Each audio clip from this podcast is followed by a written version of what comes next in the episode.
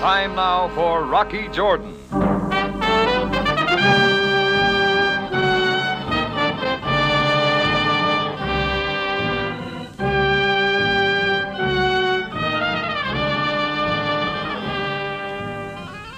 Not far from the Mosque Sultan Hassan in Cairo stands the Cafe Tambourine, run by Rocky Jordan. The Cafe Tambourine, crowded with forgotten men, alive with the babble of many languages.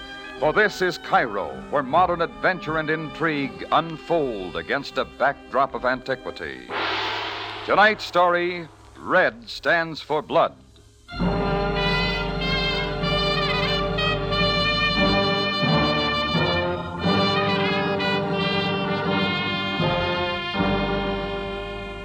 It gets cold in Cairo at night. Friday night was particularly cold, and the tambourine was doing well. I had just put in a session at the till and had started over to my office when Chris called me to the phone. A man was at the other end of the line, and his voice wavered like a palm tree in a windstorm. Mr. Jordan, Yeah? uh, this is. Uh, my name is Jan Melnick. I, I wish to inquire about renting your cafe tambourine for an evening. Oh, it can be done. I'm uh, expecting to have a big party, and I thought, well, if we could get together on certain details. Well, we could certainly try. Uh, could you come to see me?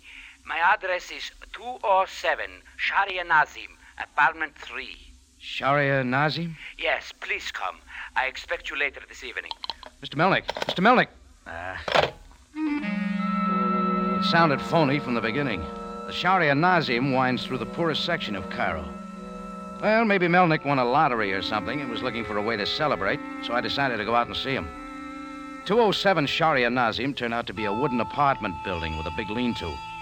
It was old and dirty and it figured to be put together by a pile of scrap wood somebody fished out of the Nile. But I'd come a long way to see Melnick, so I wasn't going back. I went. Hmm. And Charlotte here, she just went and loused it up for you. Didn't she, Danny? Didn't she, Danny?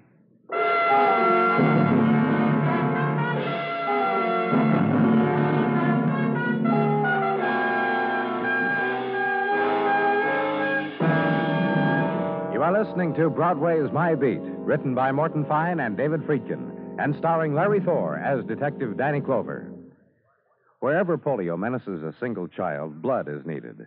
The gamma globulin in blood can blunt the effects of the disease. Wherever disaster of any kind strikes, blood must be rushed to save lives. The Red Cross warns us that blood donations have fallen off alarmingly, as they tend to whenever the weather calls us away in large numbers. The National Blood Program is vital to us all.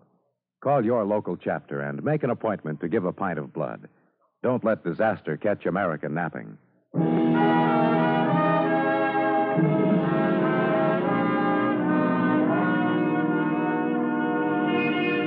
The August evening leans close to Broadway, whispers promises into its ear. There, in the dark, beyond the whirling lights, a lacy dream. And there, on the edge of laughter, the face that darts behind the smoky warmth and disappears.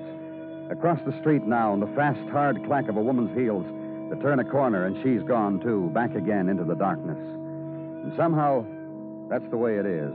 All the promises just a smile away, always across the street and around the corner. Run after them, because when August is done, another year starts dying. At evening at headquarters. Danny? Come on in, Muggavan. You got something? A few things. Danny, Yeah? What? you missed Tartaglia? I really do, Muggavan. I got a card from him. Uh, dear Officer Muggavan, having a fine time. Wish you were. He meant wish you were here. Couldn't get it all in the He card. wrote smaller on mine. He got it all in. Hey, what's Gino doing in Baltimore with his cousin Kendall, Danny? I thought he didn't like his cousin Well, Kendall. his wife likes his cousin. For a price, could you not be both? Hmm, maybe. Who are you hiding out from? That I cannot tell you as yet. And then I don't figure we can get together. But, Mr. Jordan. I want to know who you're hiding from and what you've done. Nothing that you need to be overly concerned about. Why not go to the police? They're in the protection business. Because this is and must remain a private matter. And then keep it real private, Melnick, and leave me out. Uh, just a moment, Mr. Jordan. Yeah? I was willing to pay 50 pounds. I can double it. Sorry. M- Mr. Jordan, this is more important to me than you can imagine. I need someone like you. I need a man who I can trust. And... No deal, Melnick. Just isn't my racket. Yes. Yes, of course. I'm sorry to have bothered you, Mr. Jordan. I'll be most glad to pay you for any inconvenience I've put you to. Now, forget it. I'll be seeing you. I hope so, Mr. Jordan. Yes, I hope so. A pathetic look came over his face as I turned from him, and he shut the door softly behind me. I took about two steps down the hall when things began to happen.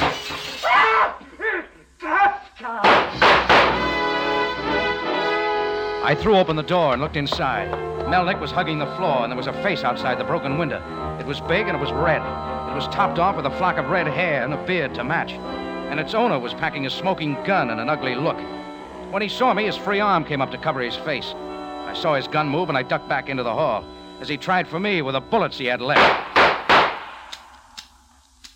Then it was quiet. I looked inside. The face was gone. Nothing was there.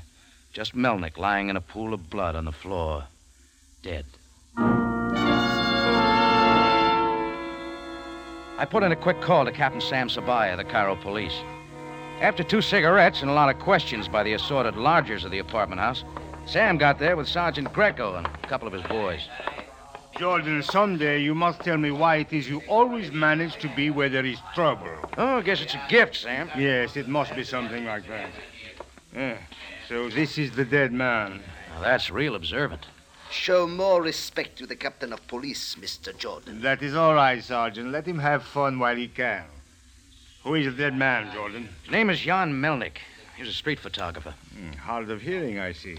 This is somewhat of a novelty for me, a corpse with a hearing aid. Sergeant. Uh, yes, Captain. You will examine the body and the room. Jordan and I will be in the hall. Uh, yes, of course, Captain. Jordan, come outside. We have some things to talk about. Oh, go ahead, Sam. You're in charge. What were you doing out here, Jordan? Drumming up some business. Jordan, I must ask you to but that's it, Sam. He called me up, said he wanted to rent the tambourine for a night. When I got out here, I found out that he was a fake. He really wanted me to take a trip with him to Alexandria. What for? Bodyguard. Who was after him, Jordan? Oh, he didn't say. Are you sure he didn't say? Oh, ease off, Sam. You're getting a lot of information. I think I can give you the killer's name. Well, this is, as you would say, a switch. Yeah. Well, Melnick called out Kafka just before he was killed. Kafka. You can supply a description of the man? All I saw was his face. Looked like a stop signal. Red hair, red beard. And you can identify him if you see him again? Yep. Very well, Jordan. I will look through our files, and if I find a picture of a man who fits your description, you will get the opportunity to identify him. All right, you do that. And let us hope for your sake that there is such a man. And I'll be home sleeping. Oh, just one moment, Jordan. Uh, what's it now? Since you are my only witness, let us hope you manage to stay alive. sure, Sam. I'll work on it real hard. I made it a point to keep my promise and went home to bed over the tambourine. I slept sound, but not for long. The light in my eyes that woke me wasn't coming from the window. It was still dark outside. It was the ceiling light. I wondered how I'd failed to turn it off. About then, I decided I was dreaming. And not a bad dream. She stood at the foot of my bed looking at me with dark brown eyes. Her black hair was drawn slickly back from her slim Charlotte. And be interrupted. Nick Silvern, wanted in connection with murder of Hilda Bruce, was picked up and held at 12th Precinct. So go there. Hello, Nick. Bring a whip or something? Got it out. Well, this is my first time in. Whatever I say, it's on account of that. So if I ask that you bring the thumbscrew, you just realize I'm a new boy at this sort of thing. What made it so tough to find you, Nick? Why should I be looked for? Come on, come on. No, Let's- why should I? When did you find out Hilda Bruce had been murdered? Yesterday morning, late. From the papers? That's right. And all the late editions carried your name that we were looking for you? And I asked myself why I should be looked for, like I'm asking myself now and getting no answer. But you're ran. Oh, now listen, mister. I'm no competition for anything like murders or police departments. You, you know what a schnook is? Someone says that word around you. He means a guy like me. Harmless. Most what I want is please don't bother me. Leave me alone. Because what have I possibly got that you could possibly want? Who killed her? I don't know. You see what I mean? How about her neighbor, Miss Lane? Who killed her? I don't know. Guy like me, how could I know? Nick, I understand Hilda was in love with you. I'm honored. But no killer. Where were you the night before last? Oh, Nick.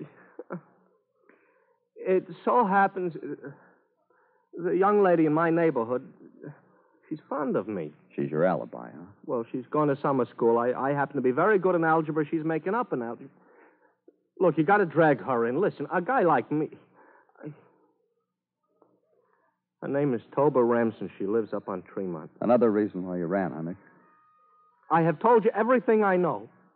Hang me, shoot me, feed me to the gorillas. I have told you everything I know.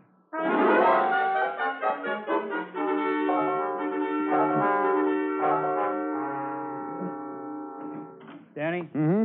It's me, Danny, Detective Muggavan. So turn around and take a look at me, huh? Sure. Uh, you look hot, Muggavan. I walk the neighborhoods, I get hot. Sweat through my coat, wilt my collar. It's a quirk with me. Might take off your coat. It's allowed, huh? What's eating you? Lay off. I'll just lay off. All right.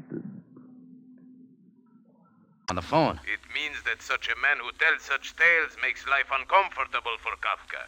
So, what's he going to do about it?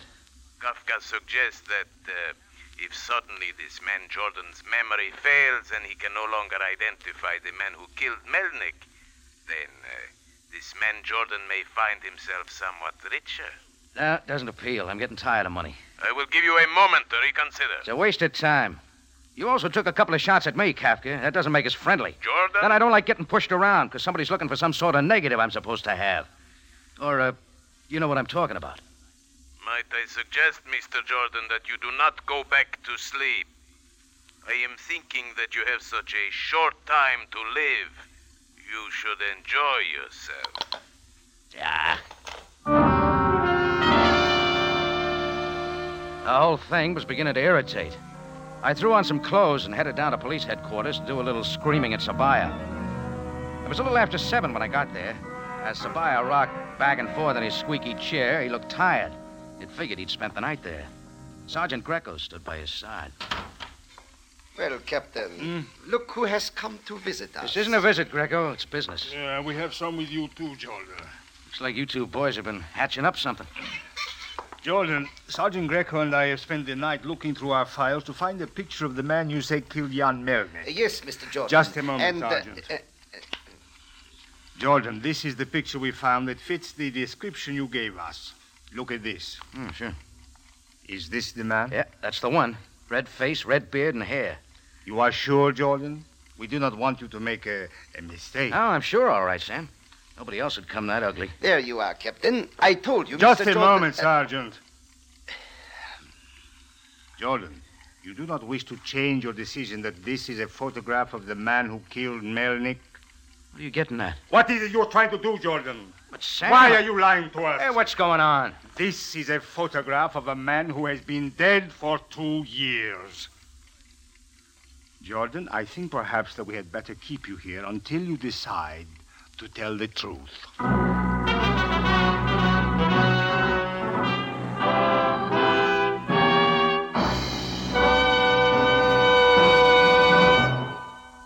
You're listening to Red Stands for Blood, tonight's adventure with Rocky Jordan.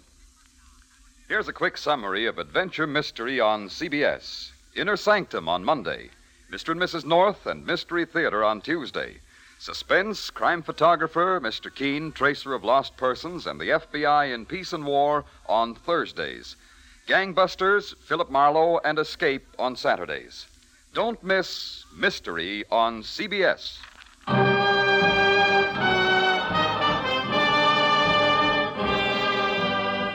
Now we return you to Cairo and tonight's adventure with Rocky Jordan. Red stands for blood.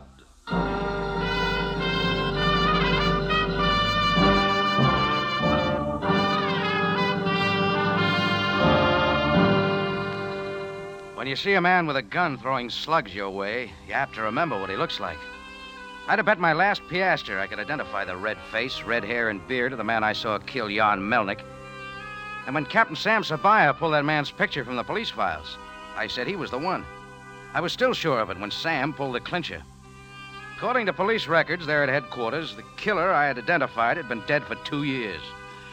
I didn't like the way Sam and his number one boy, Sergeant Greco, were looking at me. Now, Jordan, perhaps you will be more careful with your information.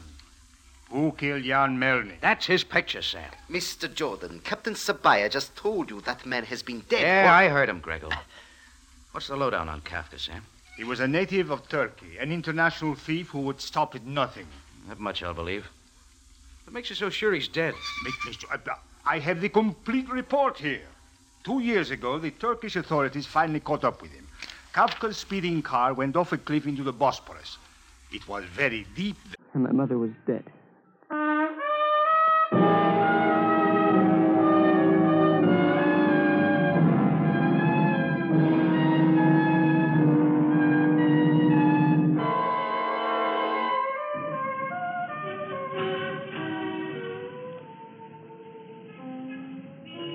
The nighttime blares down Broadway, and the street gathers it up like a passion. And threaded against the dark, the million fragments neon and roar and melting shapes and shock and clots of crowd. It's a fury that sweeps you up and holds you close and throws you into the gutter of your choice. It's Broadway, the gaudiest, the most violent, the lonesomest mile in the world. Broadway, my beat.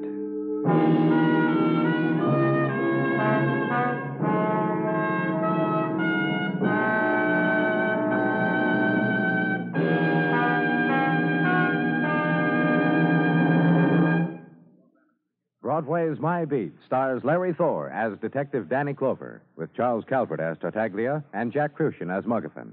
The program is produced and directed by Elliot Lewis, with musical score composed and conducted by Alexander Courage. In tonight's story, Sheldon Leonard was heard as Harry March and George Peroni as Jimmy Bruce. Featured in the cast were Truda Marson, Martha Wentworth, and Lawrence Dobkin. Bill Anders speaking. Every Sunday night, a two fisted He Man takes you down a danger studded road to mystery adventure on CBS Radio. Meet Dick Powell as Richard Diamond, private detective, Sunday evening on most of these same stations.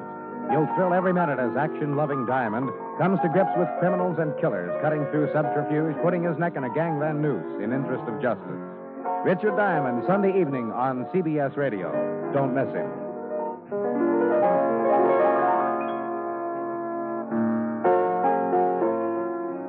Remember, for thrilling dramas of escape, listen Sunday nights to the CBS Radio Network.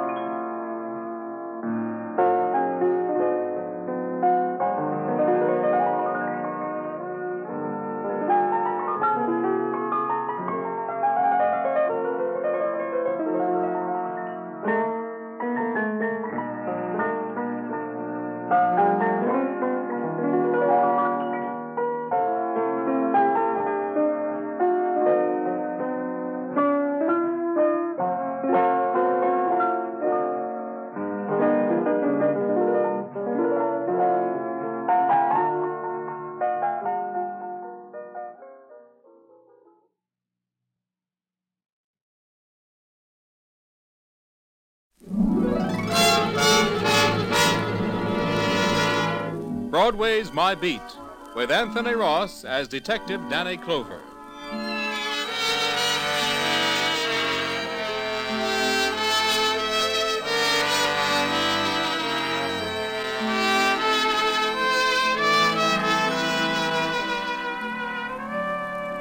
Broadway's my beat. From Times Square to Columbus Circle. The gaudiest, the most violent, the lonesomest mile in the world. That's the street I'm walking. I was heading for the courthouse one day thinking of a phone call I got from Judge Summers. Said he could use a cop with the wisdom of Solomon. I met the judge in his chambers wondering why he had picked me. Why you, Lieutenant Clover? Huh? Hmm, because I have a problem for a cop who can think like a judge, Danny. For a cop's pay or a judge's, Your Honor? a young woman is in New York looking for her father, Danny. He disappeared ten years ago. She's applied to Missing Persons Bureau, and she doesn't know it yet, but they've located him. They don't know what to do about it, so they've asked my advice, and I'm asking yours. Oh, I don't get it, Judge. If, I mean, if they found him, what's the problem? Human relations. Her father was located a prisoner in Sing Sing, served ten years. Tomorrow he comes out on parole. He insists that his identity be kept from his daughter, that she be told her father is dead. But, Judge, uh, how does this. Uh, I mean, where do you or I. Where do we come in, Danny? Mm-hmm. Well, let's say through sheer sentiment. You see, I was the judge who sentenced him, and you were the arresting officer. Oh. Who's the prisoner, Judge? Nelson Jennings. Remember the case? Nelson Jennings? Ten years ago? Yes. A writer. Manslaughter. Got in a fight with a drunk at a nightclub. The drunk died of a heart attack as the result of the fight. Yeah. Yeah, it comes back. He was night clubbing with his wife. A, a uh, no good stew at the next table passes an insulting remark to Mrs. Jennings. Uh. Yeah. Yeah. Now, well, what guy wouldn't haul off, Judge? I always did think you gave Jennings a pretty hard ride. His victim died a pretty long death, Danny. yeah. I'll admit, though, I may have been a bit severe then. But today, Danny, in a similar case, I. Well, I suppose I would be inclined to temper justice with mercy. Uh, this daughter, Judge, who's looking for him now, uh, you mean she actually hasn't known her father's been in the big house for ten years? That's right. Hmm. From what I'm told, she grew up believing her father dead. That's the way that Jennings wanted it. That's the way he insisted his wife play it. Oh, what happened to the wife? Ruth's mother died recently, and on her deathbed changed the story, Danny. Said Jennings was alive and somewhere in New York. But she still kept the real truth from the girl. How old is the girl now? Mm, she's 20. She was 10 when all this happened. Judge, uh, what is it you want me to do? Danny, hmm? I want you to talk to them both. Now, a daughter wants her father. Mm-hmm. The father prefers to be dead, his past unrevealed, so his child won't be stigmatized. He's paid his debt and feels that the law owes him this one request. Now, where is our responsibility, Danny? It's a hard decision. You visit them both and decide. Do what you think best. I'm leaving it up to you. Judge Summers, you you told me you wanted a cop with the wisdom of Solomon. That's right. well, I'll sure need it.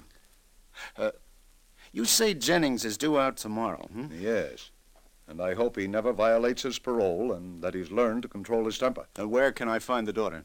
On your beat, Cleveland Hotel. Ruth Jennings.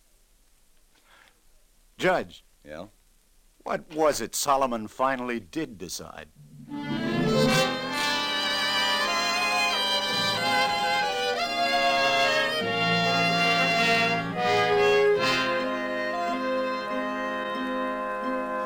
Lieutenant Clover, I beg you, let me have my way in this. My child must not find me. She mustn't, never. Fella, fella, be reasonable. I know how you feel, but, well, after all, she came to New York to find her father. She's and... better off without a father like me. Oh. I won't ruin her life like I ruined her mother's. A ten year stretch is a long time. I'm an old man now. I died for my family's sake ten years ago. All I asked of them was that they bury me and live. And you still think that made sense? Yes. Look at my daughter now. Shortly before my wife died, she wrote me that Ruth's engaged to be married. Do you know who to? Let me tell you, Lieutenant. To young Johnny Milton, who comes from a very prominent family in Indianapolis. Do you think that could have happened if the Miltons ever knew Ruth's father was a convict? Do you think Ruth would go through with it if she knew? You win, Jennings. Lieutenant. Yes. You saw my daughter? Yeah. How does she look? How? Jennings, for a guy who insists he's dead, you're darn curious. But I'll tell you anyway. In one word sweet.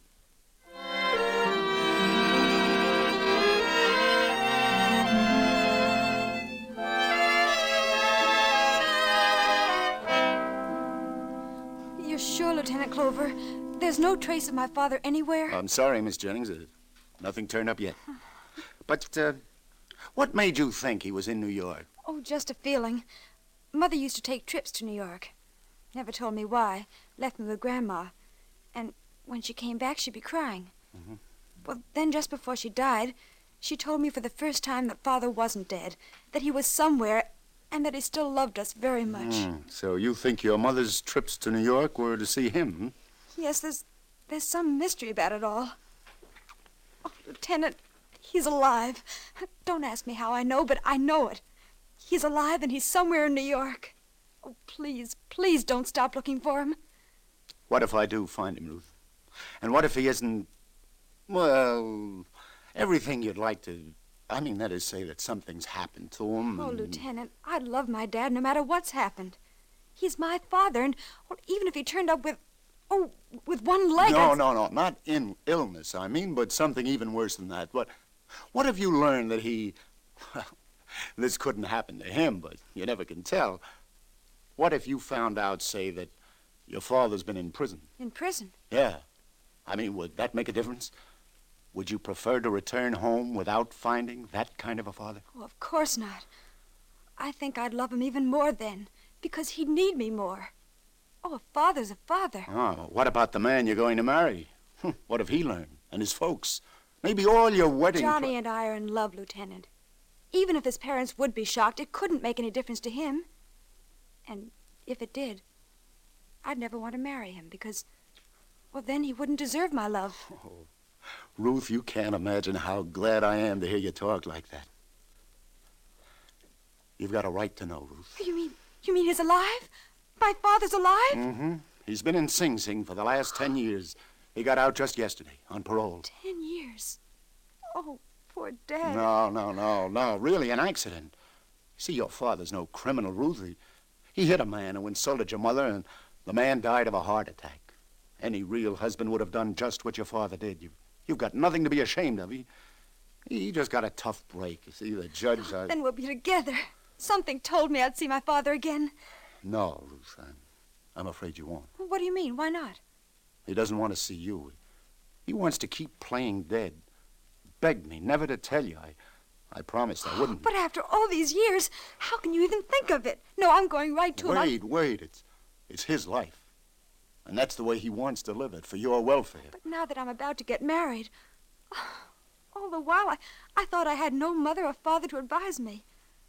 And and now that I have a father, oh, if you'd only see my Johnny, give me his consent. Ruth, all I can say is that it would, it would kill your father to know that you knew. After these ten years, he's, he's built it up in his mind.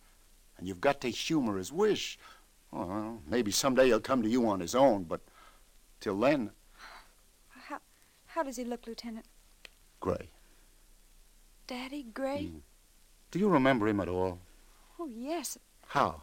How do you remember him? Young. Oh, oh, if I could only see him again, if, if just for a moment.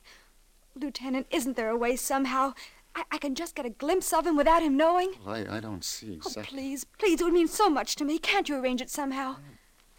Could be. I know the rooming house he's staying in. It's off Broadway. I can let you. I've got an idea. Listen, Ruth. Now look, if you'll just do what I say, I think I can fix something.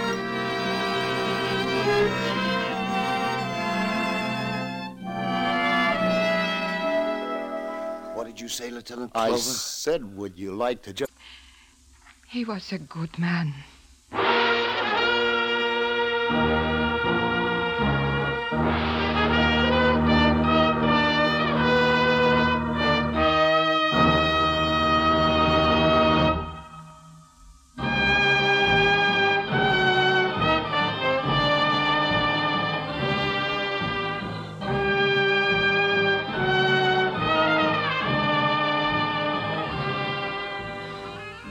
It's CBS again at this same time next week for another story of adventure and intrigue when we take you back to Cairo and the Cafe Tambourine, run by Rocky Jordan.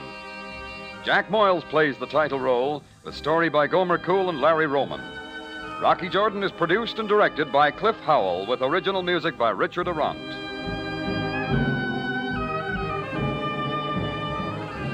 Larry Thor speaking. This is CBS, the Columbia Broadcasting System.